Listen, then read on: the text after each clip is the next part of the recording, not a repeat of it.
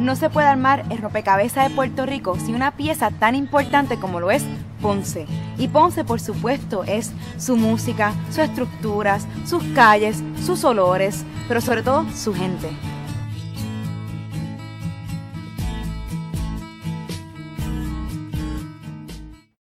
Muy buenos días, muy buenas tardes o muy buenas noches a todos los amigos que nos están siguiendo en este Isla Caribe podcast. Les habla Ernie Xavier Rivera Collazo y este es el episodio número 54 de este Isla Caribe podcast. Y hoy vamos a estar hablando de el coronavirus, ¿verdad? En tiempos aquí en Puerto Rico. Vamos a estar hablando rapidito sobre todo lo que está pasando con el tema del coronavirus y pero desde un punto de vista bien especial y bien distinto a lo que se ha estado hablando diariamente y durante todos estos días.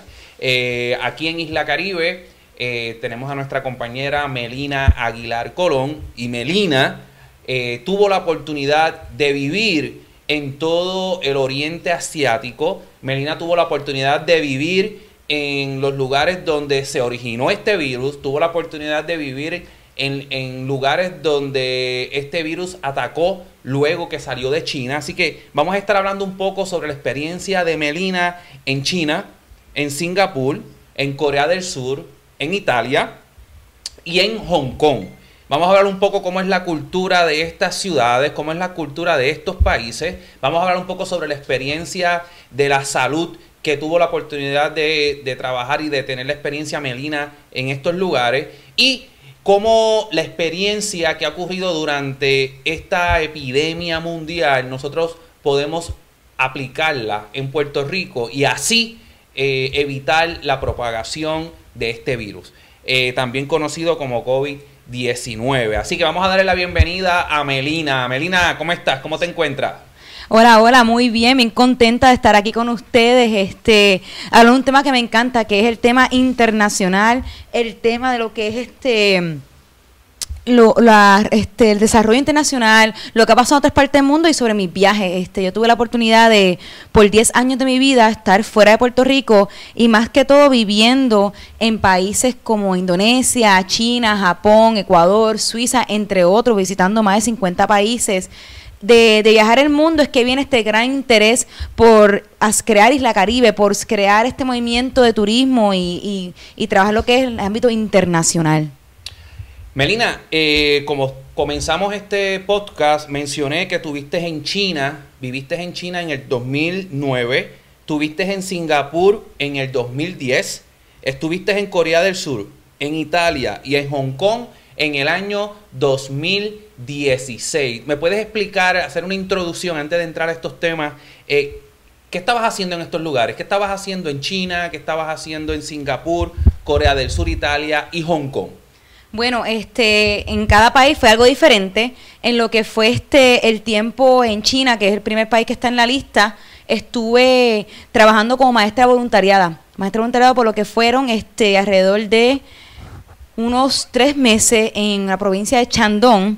Y básicamente durante ese tiempo que estuve trabajando en la provincia de Chandong, estuve la oportunidad de, de, educar más que todo y a enseñar inglés y conocer mucho a China. Tuve la oportunidad de visitar la Gran Muralla China y varias provincias de ese país, que es un país masivo, un país fascinante y gente muy cálida. Como tengo esta perspectiva de que la gente de China es un poquito más reservada, nada que ver. Eh, cuando uno va a China es otra, otro, otro mundo y gente muy dulce y una experiencia muy bonita. Y eh. lo que eso fue China nada más, perdón, ni llegar a otros temas que estamos hablando. También tenemos, además de China, tenemos el tema de lo que fue luego un tiempo en Singapur, Singapur, donde estuve... Año 2010. Sí, en Singapur. En Singapur fui varias veces, fui más de 10 veces a Singapur, comenzando con un tiempo que estuve en... Este, visitando por un día, visitaba por una semana, porque Singapur queda cerca de Yakarta. Y un vuelo, literalmente un vuelo de Yakarta a Singapur puede costar tan barato como 20 dólares. Melina, en la parte de atrás de, donde te encuentras hoy día, tenemos un mapa del mundo. ¿Nos podías mencionar eh, dónde es que se localizan estas áreas de que estamos hablando? ¿Dónde se encuentra China? ¿Dónde se encuentra Singapur, Corea del Sur, eh, Italia y Hong Kong? Para que las personas tengan una perspectiva eh, de lo que estamos hablando. Claro que sí, claro que sí. Este, estamos hablando de que en este mapa que tengo detrás mío, tenemos a China en esta parte. China por aquí, yo estaba viviendo por la región de Shandong, muy cerca de Beijing. Luego de China tenemos, este, estamos hablando de China, estamos hablando luego de lo que es el tema de Singapur. Singapur está aquí, les conté que muy cerca de Indonesia, todo esto aquí, el archipiélago de Indonesia, son alrededor de más de 15.000 islas. Yo viví en dos de ellas, una fue la isla Sulawesi y otra fue la isla de Java.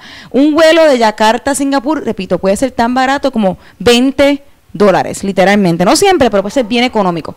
Luego también tenemos eh, la región de Corea del Sur, donde pude visitar en el tiempo que estuve viviendo en Japón. Yo terminé mi maestría, mi maestría en Relaciones Internacionales y Ciencias Políticas, que es mi área de estudio, en lo que fue la ciudad de Tokio, Japón. Y cuando estaba en Tokio, Japón, pude hacer varios vuelos a lo que fue Corea del Sur, Corea del Sur. Además de eso, estamos hablando en este podcast sobre Italia que sería por aquí, donde también estuve de visita varias veces, he estado porque siempre que he estado estudiando o viajando a Europa, yo mi maestría es de la universidad de una universidad de Ginebra en Suiza.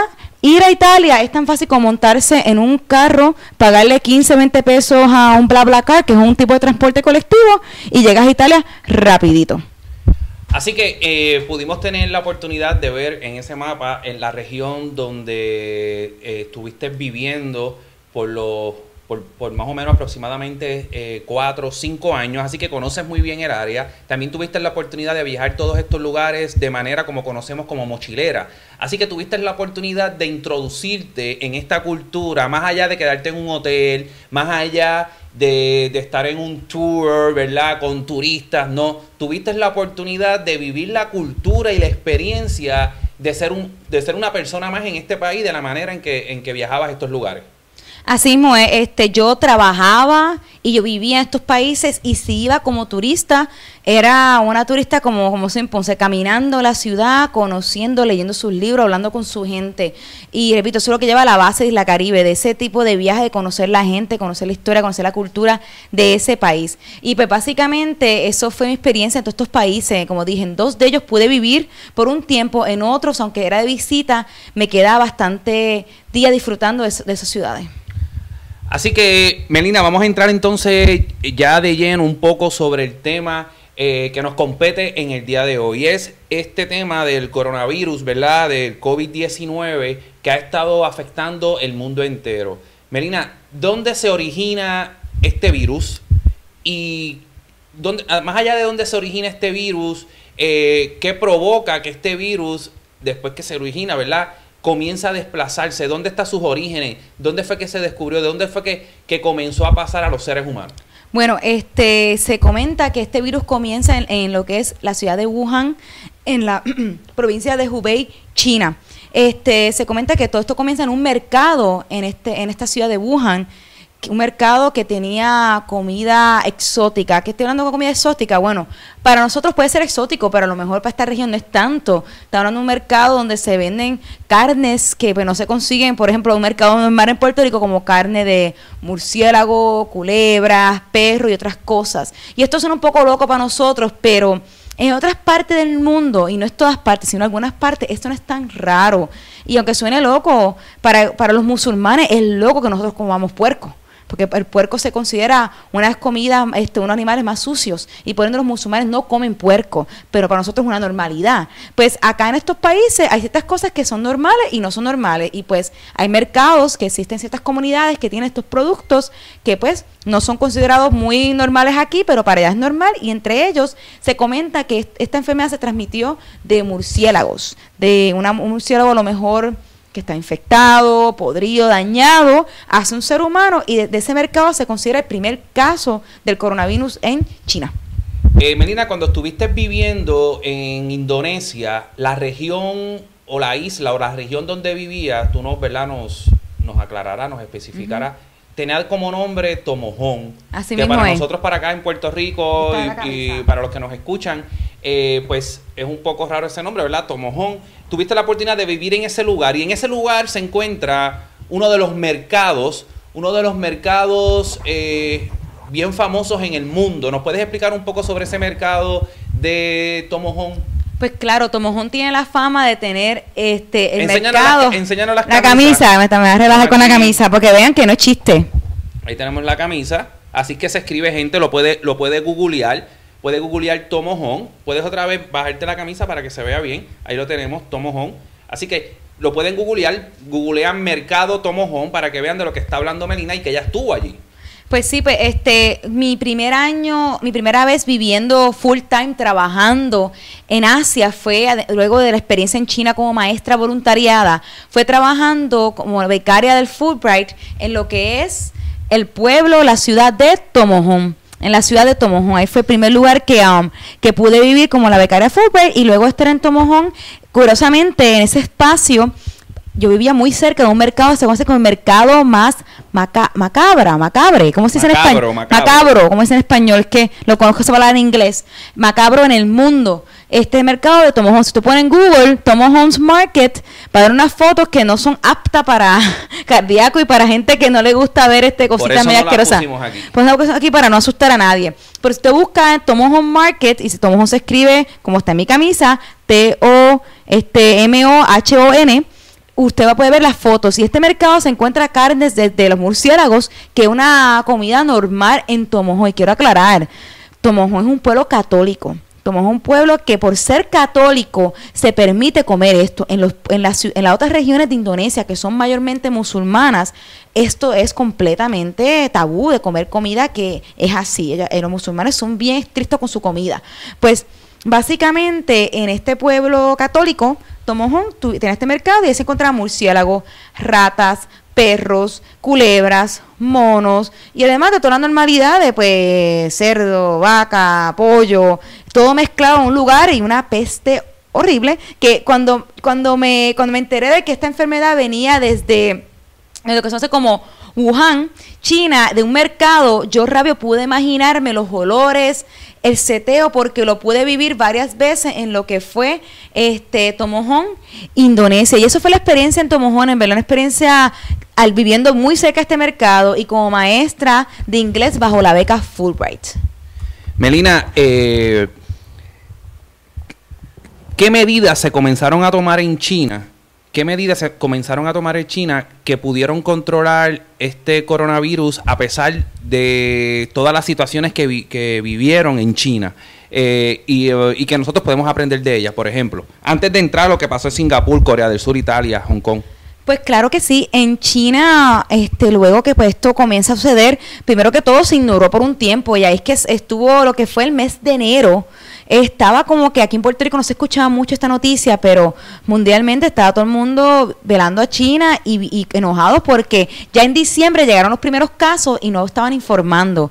Pero cuando nos informa, porque se dan cuenta que están las cosas fuera de control, tomaron acciones increíbles, acciones que si mañana esto llega a pasar en Puerto Rico, Estados Unidos, no vamos a poder reaccionar de la misma forma que China, porque China tiene un gobierno que sí puede tener control y, y pues quitar muchos derechos para este, este beneficio social entre todos. Entonces China una vez se da cuenta que es una gran epidemia, es un peligro, repito, ya tarde porque no notificó con tiempo, este requiere que todo lo que se conoce como la ciudad de Wuhan que esté bajo cuarentena. Hay que entender, cuando esta noticia, noticia salió, me acuerdo que fue para principios de enero, era, aquí en Puerto Rico se escuchó, pero era un, como digo, decimos en inglés, un big deal, porque una ciudad de más de 11 millones de personas no puede salir a las calles. Ahora aquí en Puerto Rico estamos en esa, y como que no lo vemos algo tan raro, es algo que el mundo está comenzando a ver como una opción, pero hace dos meses atrás, en enero, esto era algo tan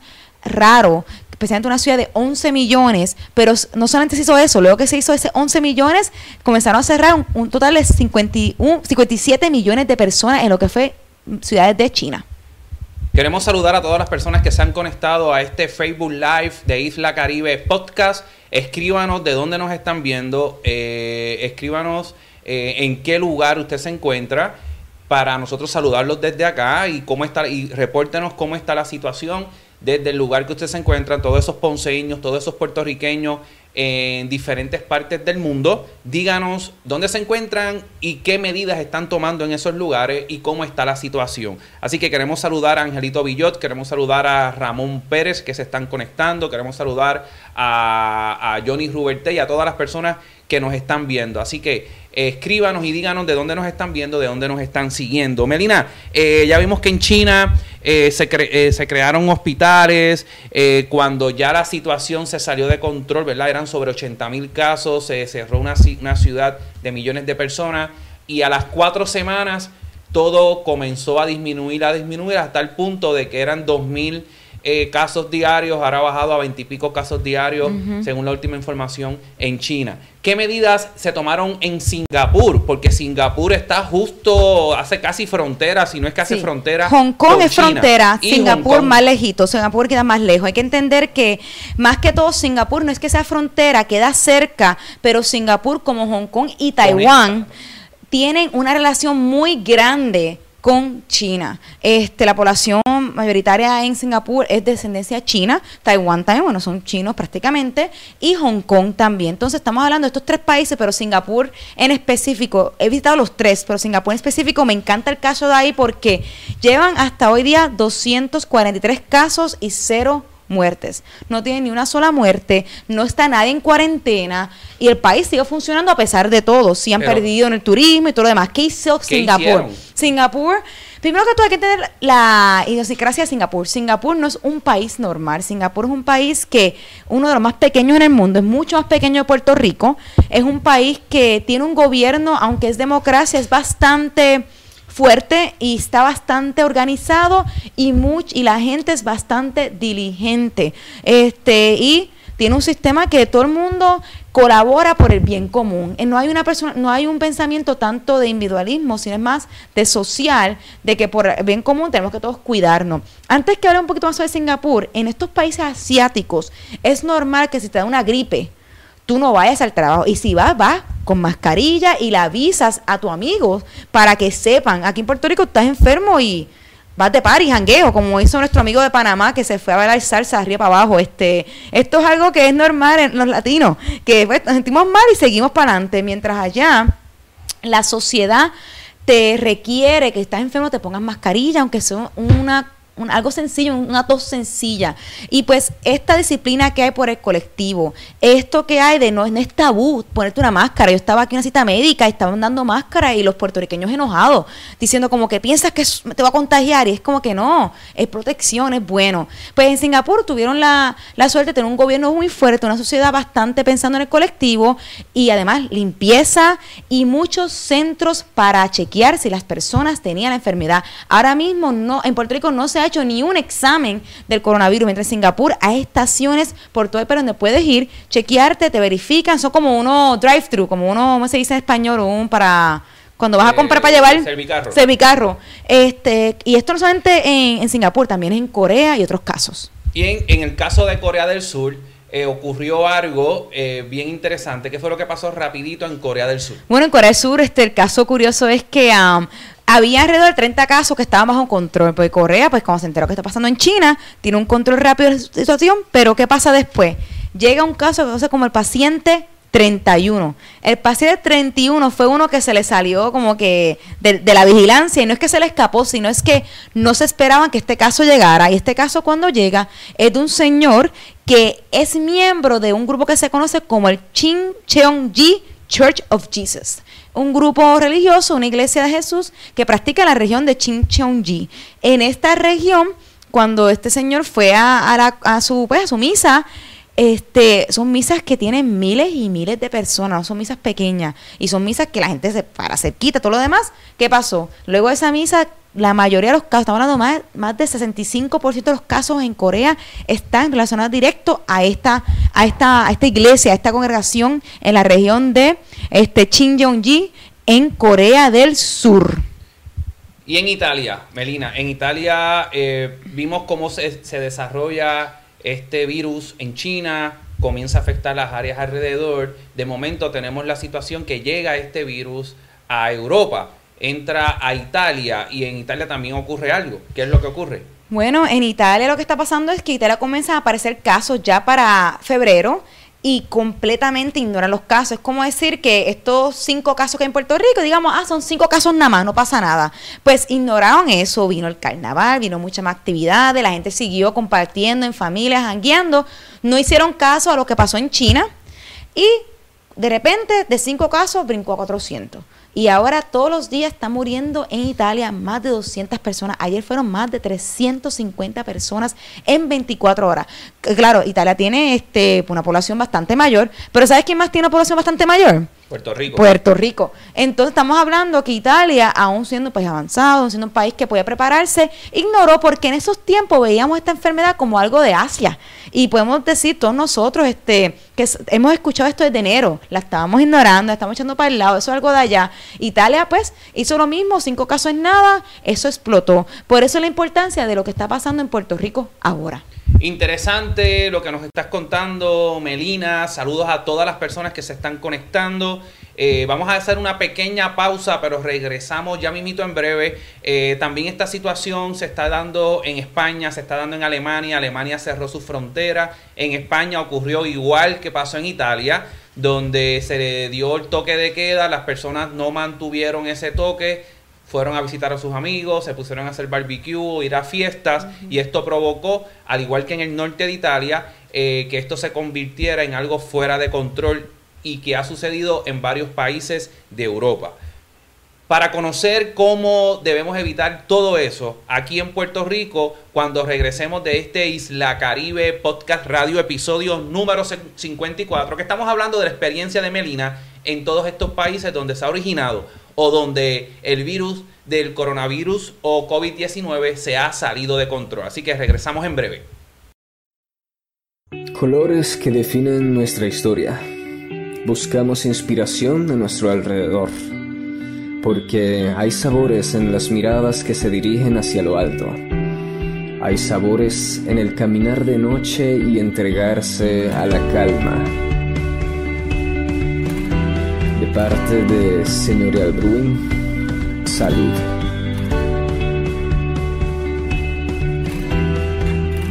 No se puede armar el rompecabezas de Puerto Rico sin una pieza tan importante como lo es Ponce. Y Ponce, por supuesto, es su música, sus estructuras, sus calles, sus olores, pero sobre todo su gente.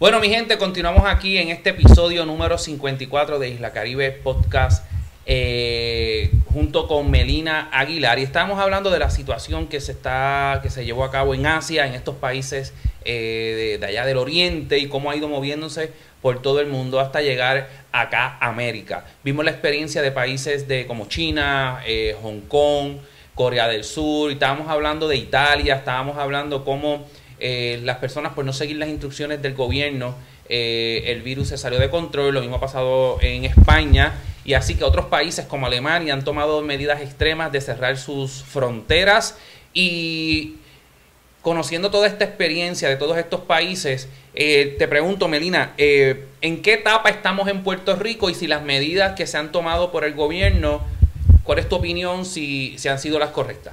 Bueno, primero que todo hay que entender que en estos otros países que explotó la cosa, el gobierno no impuso ninguna medida. No fue hasta que impuso que todo cambió drásticamente. Entonces, en Puerto Rico, ¿qué está pasando? En Puerto Rico, este, comenzando anoche a las 9 pm, se requirió que todo negocio que estuviera, este, que no tuviera un servicio esencial como supermercado, comida para llevar, farmacias cerradas sus puertas. Este, para muchos, en verdad, en el mundo no hay un caso como Puerto Rico ahora mismo. Puerto Rico está en la, en la lista de casos es número 120 de países, eso en verdad está bastante abajo. Y pues por ende las medidas se pueden ver un poco drásticas. Y en verdad, cierto nivel, sí, lo, pueden, lo son en realidad, no voy a mentir. Pero, ¿cuál es la situación de Puerto Rico? Este, Puerto Rico está, tiene un historial de manejo de crisis fatal. Este, Puerto Rico no tiene la capacidad que si algo ya pasar como pasó en Italia, España, de poder salir de esto sin que muera un gran porcentaje de una población que es mayormente envejeciente. En Puerto Rico tenemos un problema de que nuestra población es mayormente mayor porque los jóvenes se están yendo por otros problemas que tenemos de la crisis económica, los huracanes, los temblores. Entonces, este sí pienso que es dramática en lo que está haciendo lo que está pasando en Puerto Rico, pero a la misma vez puede ser que Puerto Rico sea el caso de que esto pues no impacte tan gravemente, aunque claro, hay que aclarar que en Puerto Rico no tenemos control de nuestras fronteras. Otros países del mundo que hoy día a lo mejor no están cerrando, a lo mejor todo el mundo puede caminar libre, pero están cerrando su aeropuerto, aquí no podemos hacer eso.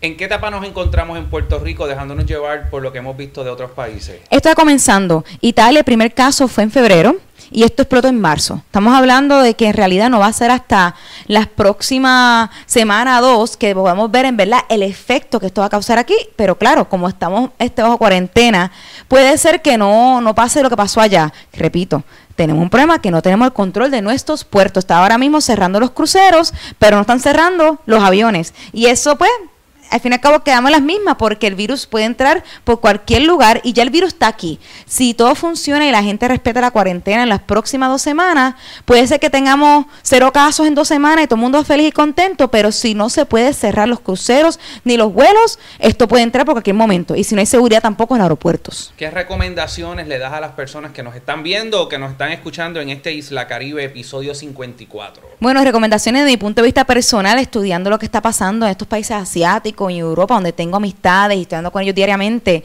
este, primero que todo es tener paciencia y sacar la creatividad a otro lado. Este, mucha gente pienso que está un poco desesperada y asustada y yo también, no, no voy a decir que yo también lo estoy, pero entiendo porque no todo el mundo tiene este privilegio, porque es un privilegio poder estar tranquilo en tu casa, leyendo, tener un poco de dinero guardado. No todo el mundo tiene eso, y menos en un país donde no se puede ahorrar si cada rato hay una crisis, cada rato algo está pasando, el dinero, el dinero se va.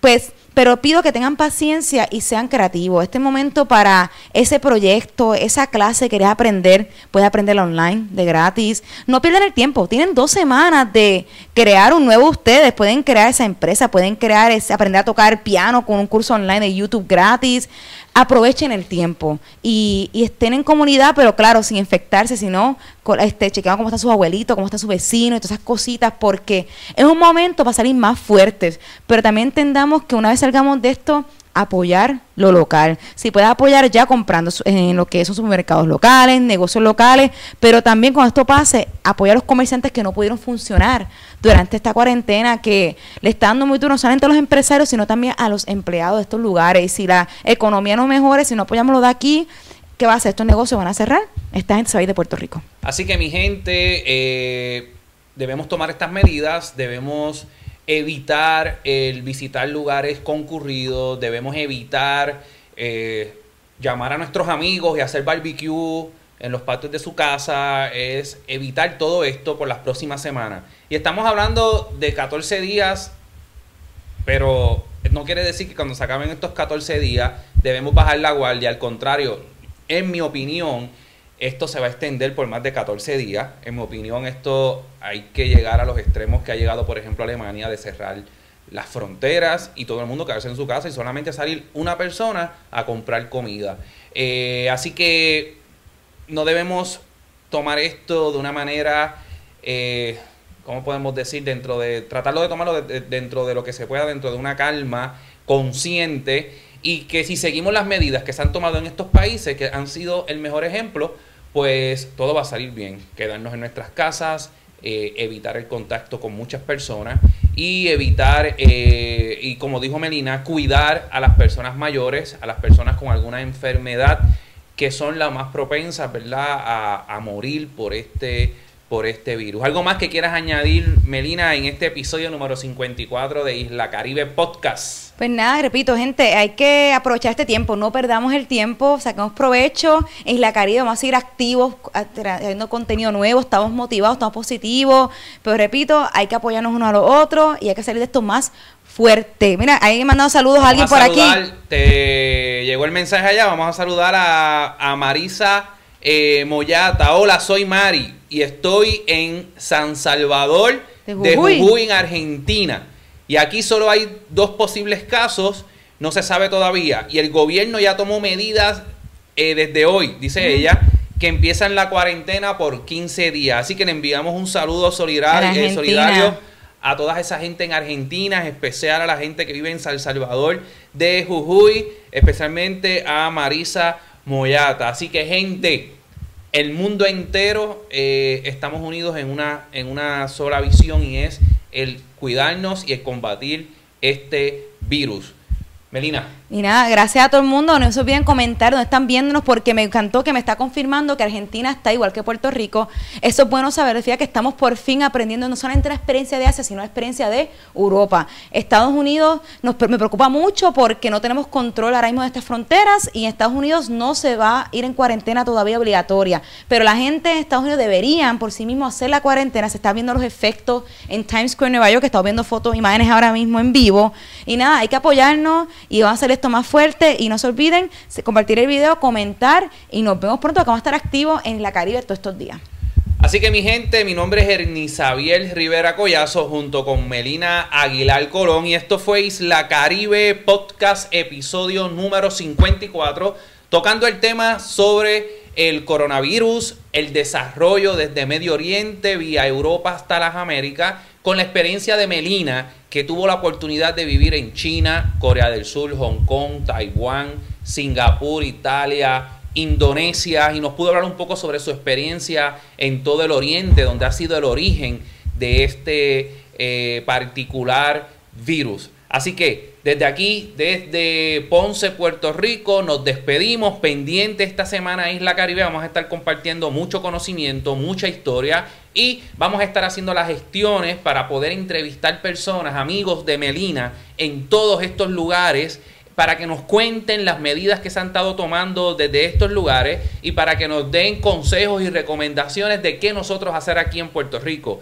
Gracias a Melina que, vivió en todos estos lugares, tiene muchos amigos en estos lugares y vamos a tener, eh, vamos, a estar, vamos a estar haciendo la conexión con ellos próximamente para que nos cuenten de su experiencia y cómo podemos aprender a ello, de ello. Así que pendientes a Isla Caribe, a nuestras páginas en todas las redes sociales, para que se puedan conectar y escuchar la experiencia de estos amigos en todas las partes del mundo. Así que desde Ponce, Puerto Rico, se despide Melina Aguilar Colón. Y el Nisabiel Rivera Collazo. Y esto fue Isla Caribe Podcast, episodio número 54. Colores que definen nuestra historia. Buscamos inspiración a nuestro alrededor.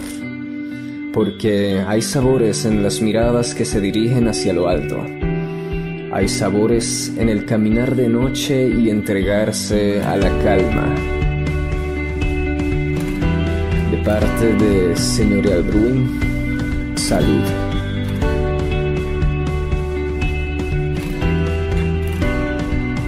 No se puede armar el rompecabezas de Puerto Rico sin una pieza tan importante como lo es Ponce.